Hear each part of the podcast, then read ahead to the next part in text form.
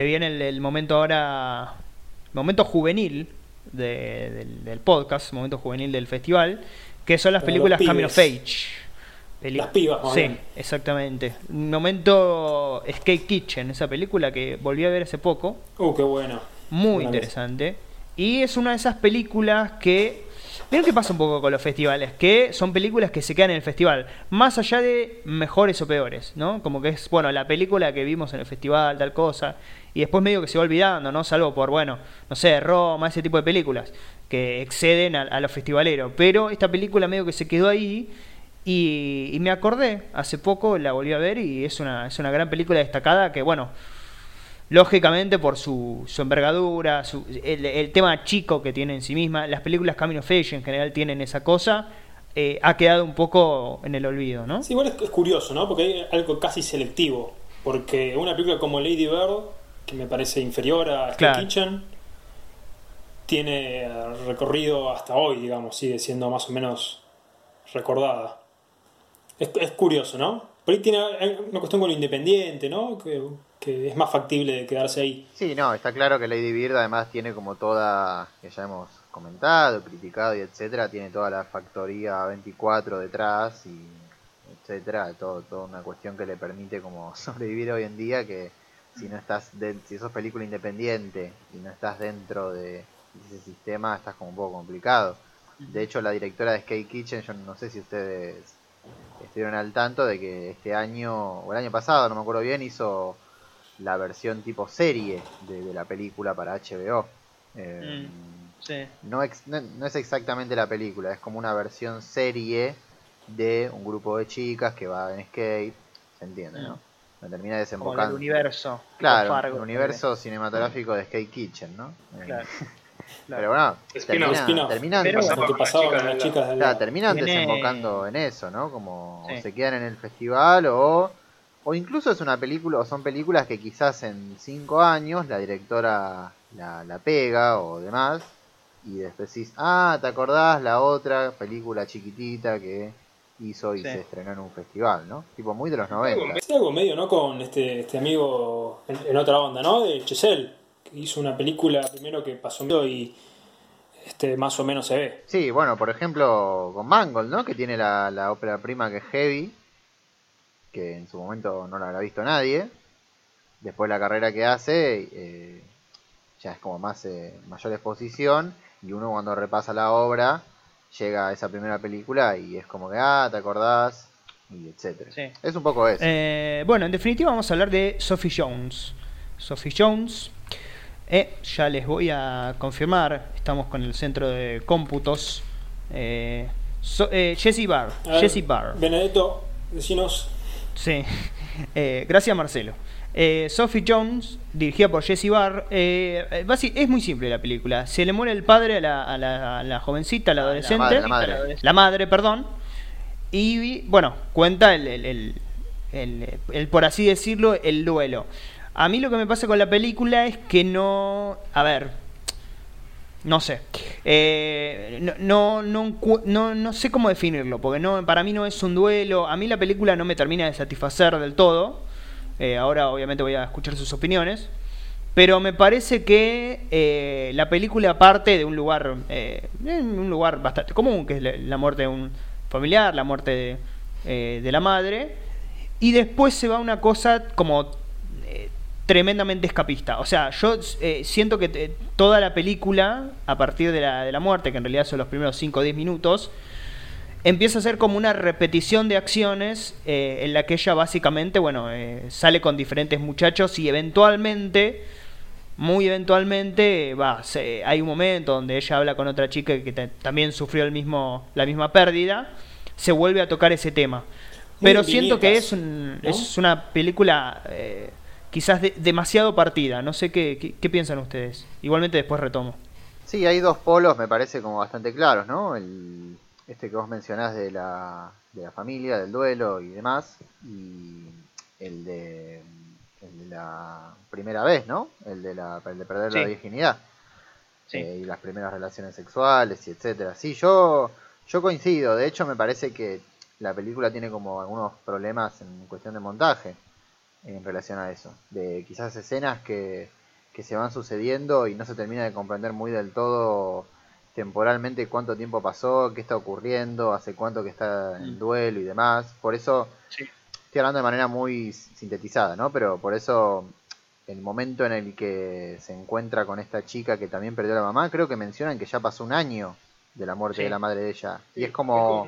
Sí, es como claro, muchísimo tiempo, ¿no? Cuando el, el, el padre tiene una novia... Es muy raro. En ese sentido. Este, cuando después se tiene que ir a la facultad. En ese sentido es como, sí, bastante partida y no termina de funcionar muy bien dentro del, del montaje, me parece.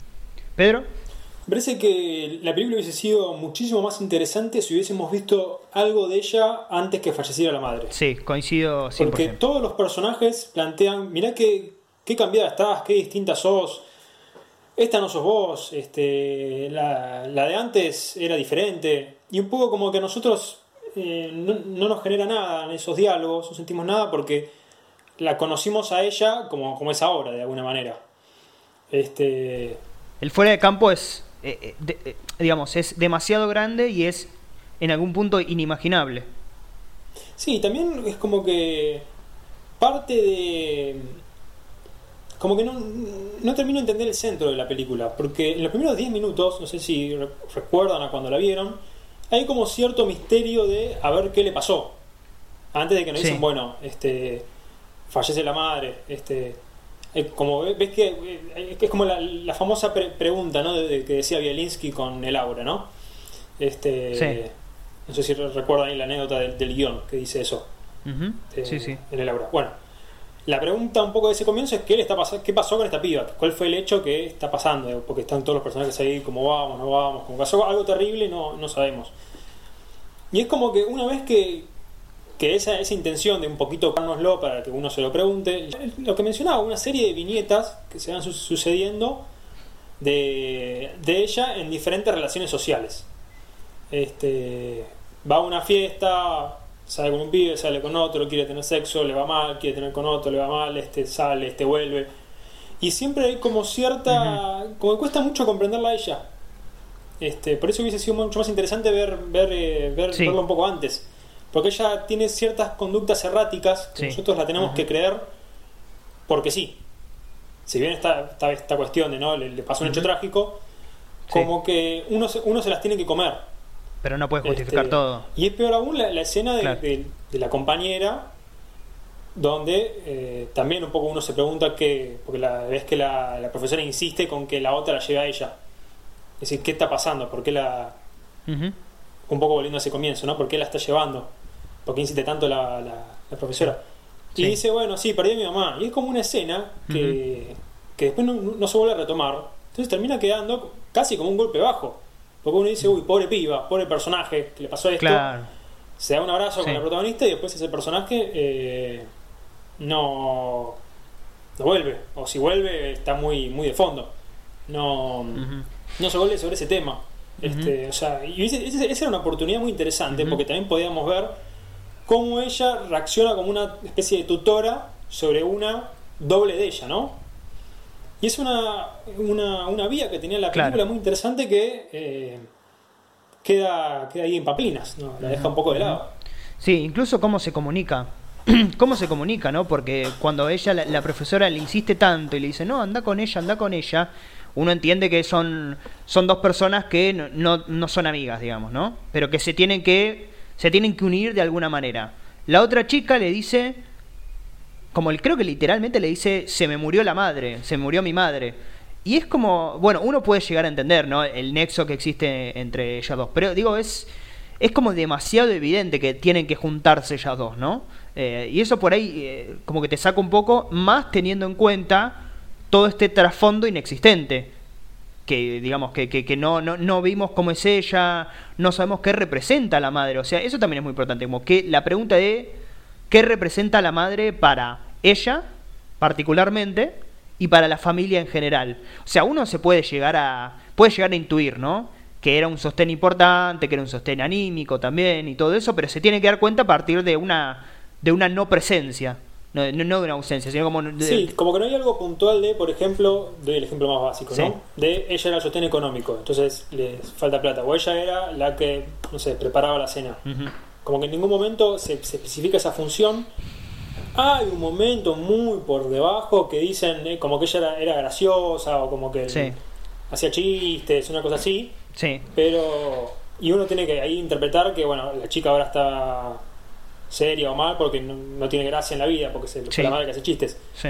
Pero es como muy es un diálogo, no sé, la película dura ochenta minutos, al sí. minuto cincuenta, ya medio con gran parte de la película transcurrida, digamos, como algo muy muy muy poco. Sí.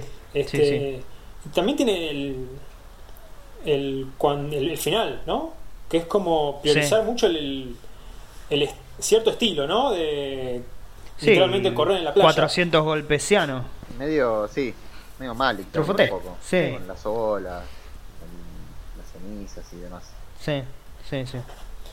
Obviamente hay cierta cosa de el personaje acá se desata sí. o se está un poquito más libre, pero digo, es como volver a, un, a cierto, además del lugar común, a algo que no estábamos viendo en la película, claro. que siempre estamos en esos planos que son muy encascotados, ¿no? En ella y otro personaje, o este eh, o siempre muy muy muy centrado en ella, ¿no? Sí, también creo eh, uh-huh. con relación a esta escena, ¿no? Que se encuentra con un aparente doble de ella, que también en la película hay como una cuestión un poco extraña de cómo se va presentando el personaje de ella en relación al resto de los de los chicos y las chicas de su edad, ¿no? Porque en esa escena también me parece que se subraya bastante, y ni hablar en una anterior, creo que es cuando va al baño eh, y se encuentra con este grupo de chicas populares y empieza a hablar, uh-huh. que también respeta esa escena como esta cuestión de viñeta, viñeta de la vida cotidiana de ella. Pero lo que pasa es que, al igual que las otras puntas que abre la película, está todo como tan fragmentado que no termina de funcionar. De hecho, la, la chica que aparece en esa escena de, del baño es la que antes, en la pool party que tienen, se encuentra con ella y le dice: che, salí con este que es el más popular, que tiene ganas de tener sexo con vos. Claro, eh, claro. Pero uno ya ha pasado, pasado tanto tiempo de esa pool party a cuando se encuentran en el baño, y sin seguir una línea específica con ese personaje, se termina como perdiendo justamente en el mar, ¿no? Como que solo la describe como la popular que, que bueno, que tuvo sexo y que, que es, no, no se dice que es la porrista, pero es tipo ese, ese típico estereotipo.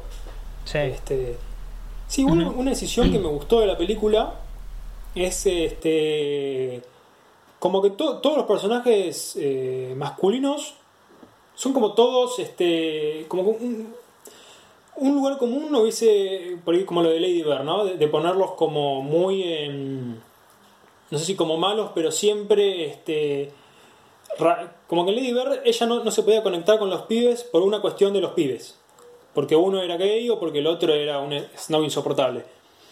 Pero acá hay como una cuestión de que como que los pibes son son todos buenos, ¿no? Como que son lo, los dos, ¿no? Con los que ella, digamos, se relaciona, como que son los dos este sumamente cordiales, en ningún momento hay este sin ningún tipo de agresión o este, abo- acu- abo- abuso. Sí, como que uh, como que hubiese sido muy fácil caer en, el, en cierto lugar común, como decíamos antes que cayó con eso de, de la muerte de, de la madre de la otra chica, como que ahí lo, lo escapa bastante, bastante bien, ¿no?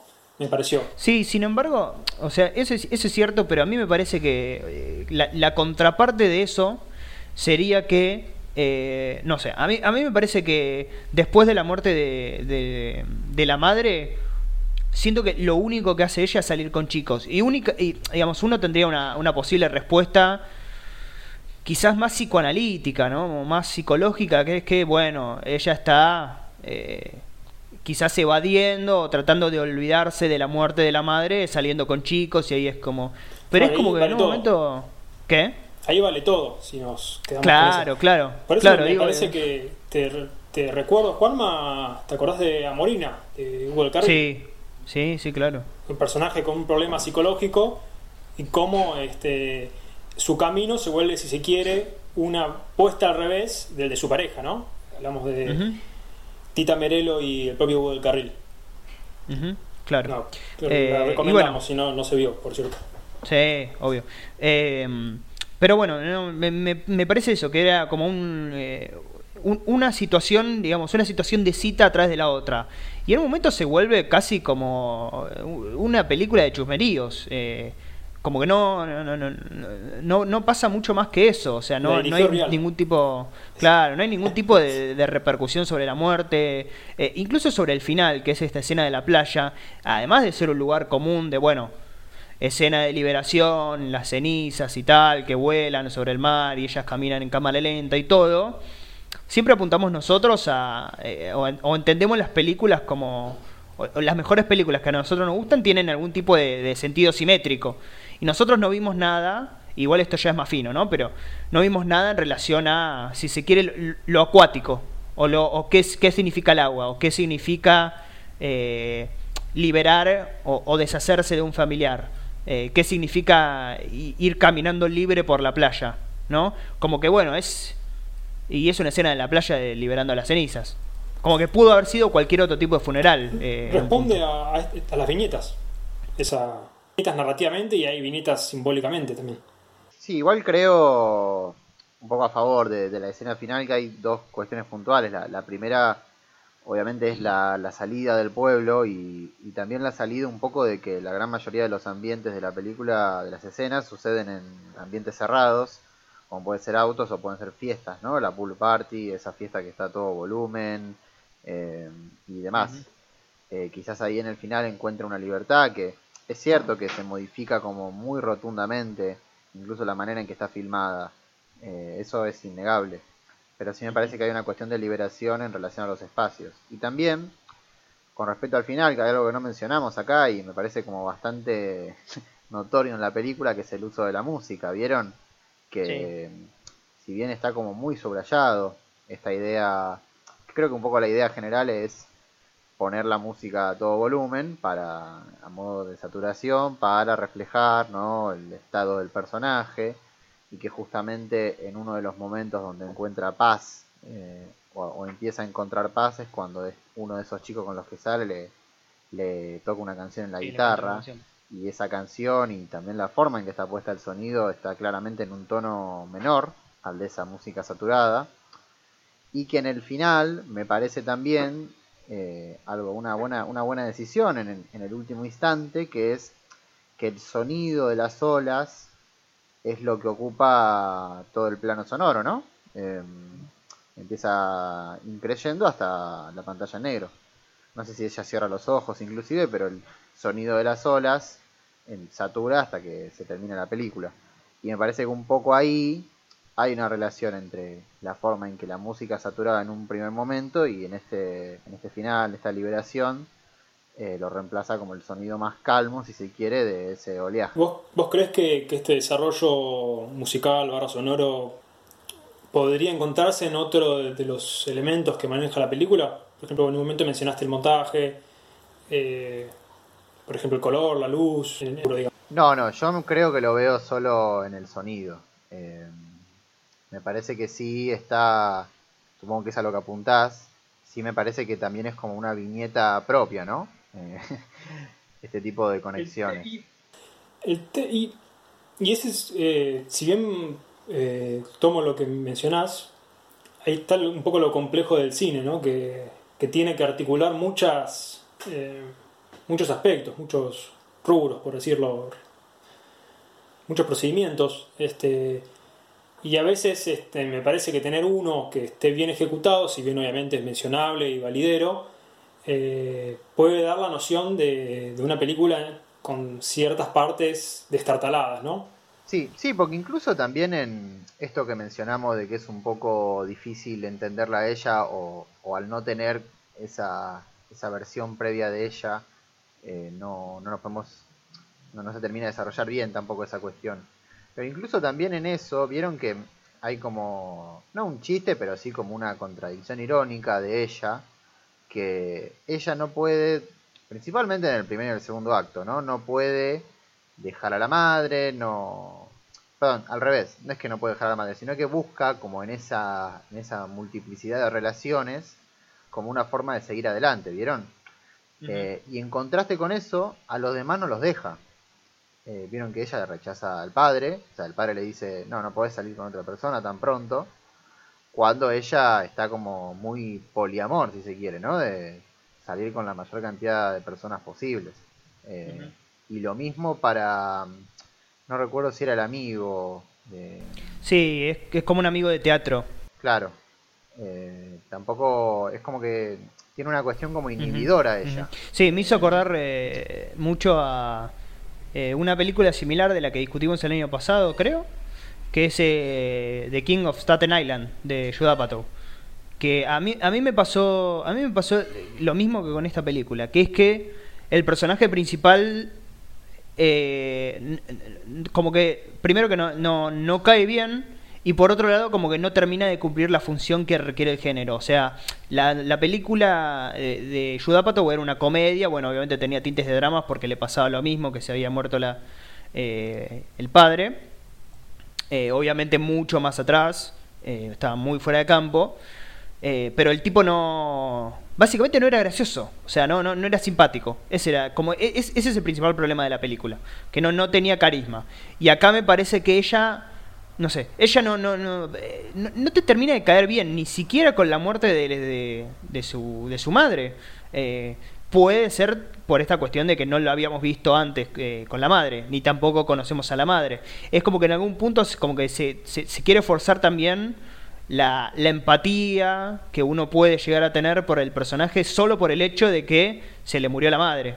Eh, y, y ella... To- es difícil entenderla. Claro, esa. Sí, claro. Es difícil decir por qué tengo que ver que esté en estas giras de, sí. de verse con gente. Sí. Este, y es un poco jugar, además de, de, de la empatía del... No sé si golpe bajo, pero la empatía de, del hecho fuerte de, de esa pérdida que sufrió.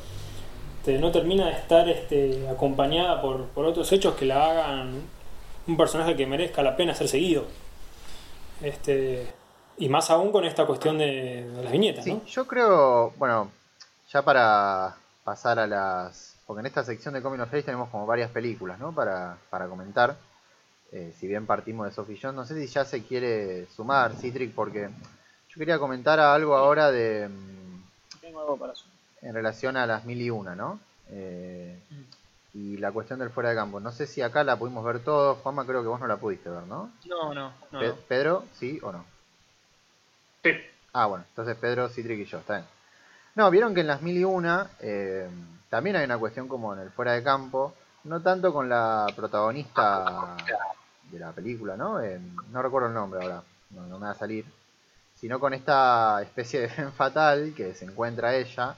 como primer amor, y es todo el fuera de campo de cómo vivía esta, esta otra chica eh, antes de que, antes, ¿no? En ese barrio, que bueno, se mudó, tenía una pareja, se fue a Paraguay, volvió, eh, pero me parece que ahí, en esa película, si bien el fuera de campo es bastante como amplio para el personaje de esta chica, sí guarda una relación, porque creo que Las Mil y Una es una película que se estructura en...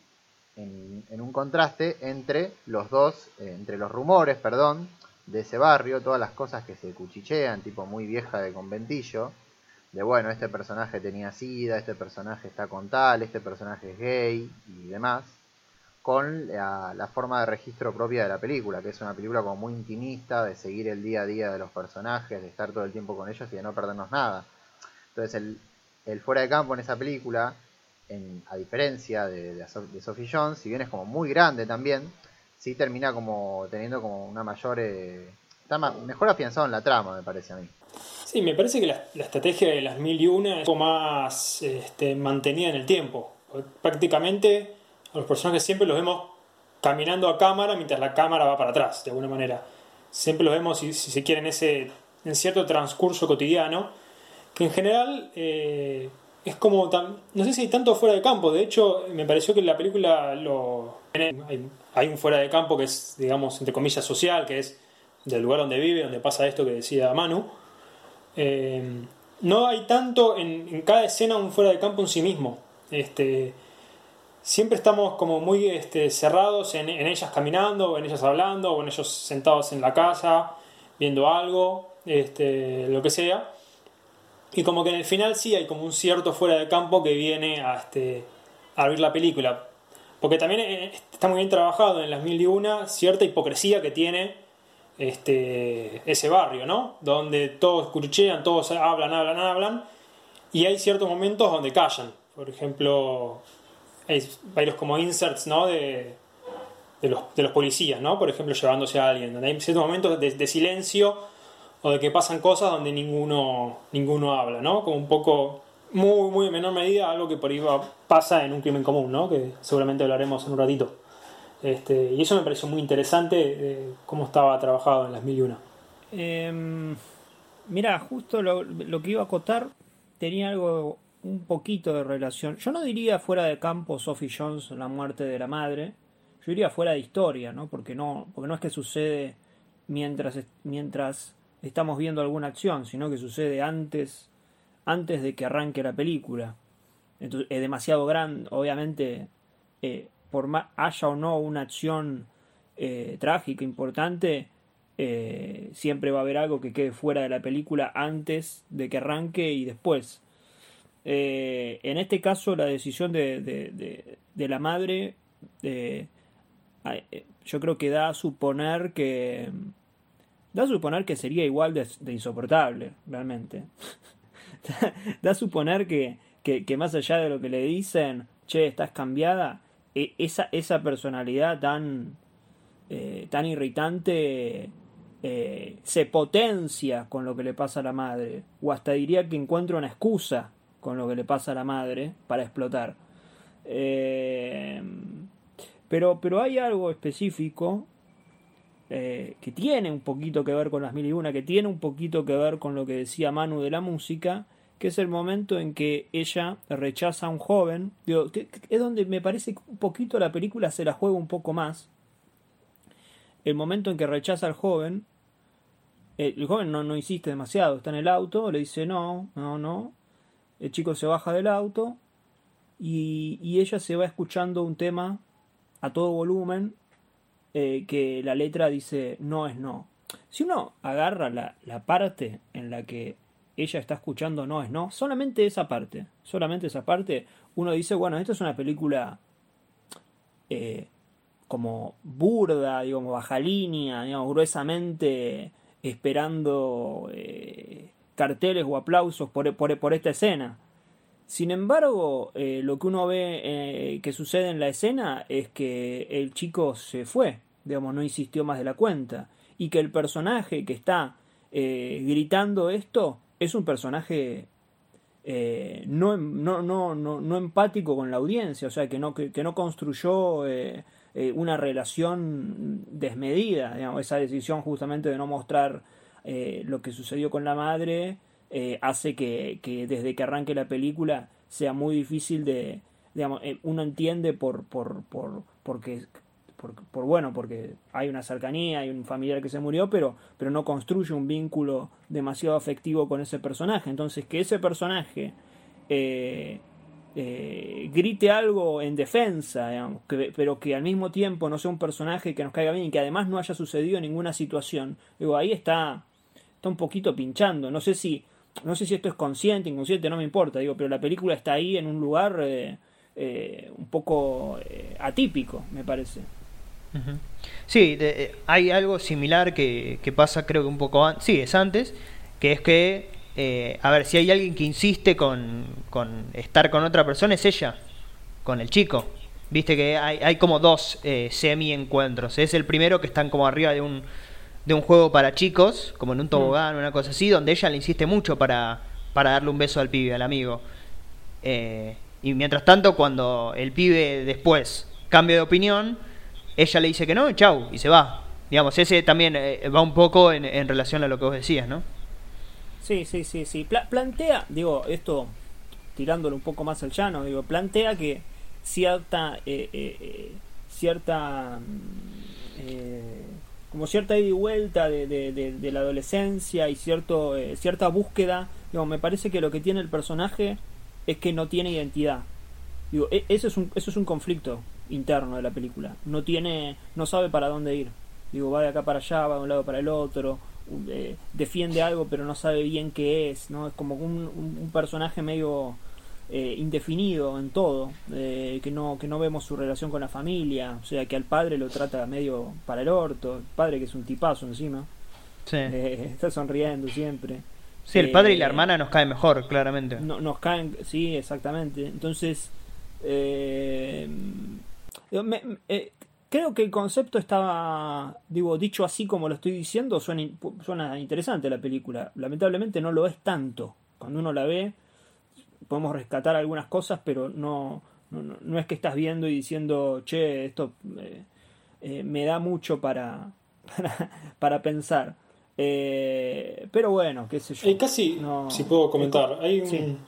Es, es como muy esclarecedora la, cómo empieza la película. Vieron que casi no tiene créditos y arranca de vuelta. Prácticamente ella eh, met, abriendo, metida en el closet, ¿no? Con el, en el armario, digamos, porque el closet tiene otra connotación. Sí. Y es un poco eso, que vamos a estar encerrados con, con ella, ¿no?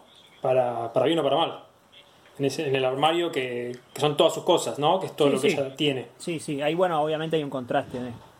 Muy claro, que un poco lo decía Manu, entre...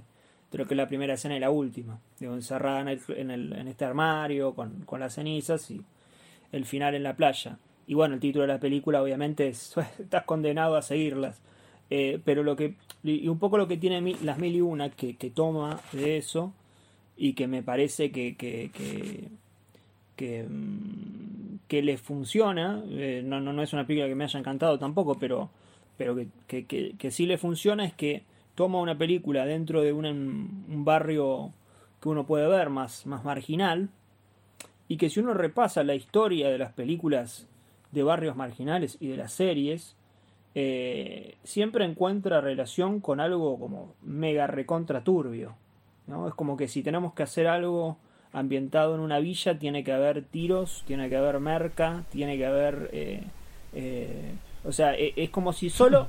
Exacto, sí. Como si solo... Sí, muy tras sobre eso. eso ¿no? O sea, uno no, uno, no, uno no se va a poner tampoco en inocente y decir, no hay absolutamente nada de todo eso, pero no, pero no lo hay, pero ning- no, lo, no, no lo hay en Belgrano tampoco, o sea, en todo, no, eso es, es, es algo social, pero, pero pareciera que en cine solamente se puede representar de esa manera, y acá la película... Eh, No, no, no cae ni en imágenes crudas, no cae en golpes de efectos, no, no juzga a sus personajes. Es medio una película de retrato, ¿no? Vamos a seguir a estos personajes, los vamos a ver cómo, cómo interactúan, eh, cómo a su vez tienen esas contradicciones que bien mencionaba Pedro, eh, y, y, y no mucho más que eso, ¿no? Eh, vamos a ver también un, una especie de primer amor o de, o de, o de crash, eh, Que, que, que, que, que está bueno cómo lo resuelve, o sea, está bueno que, mejor dicho, está bueno que lo resuelva sin resolverlo.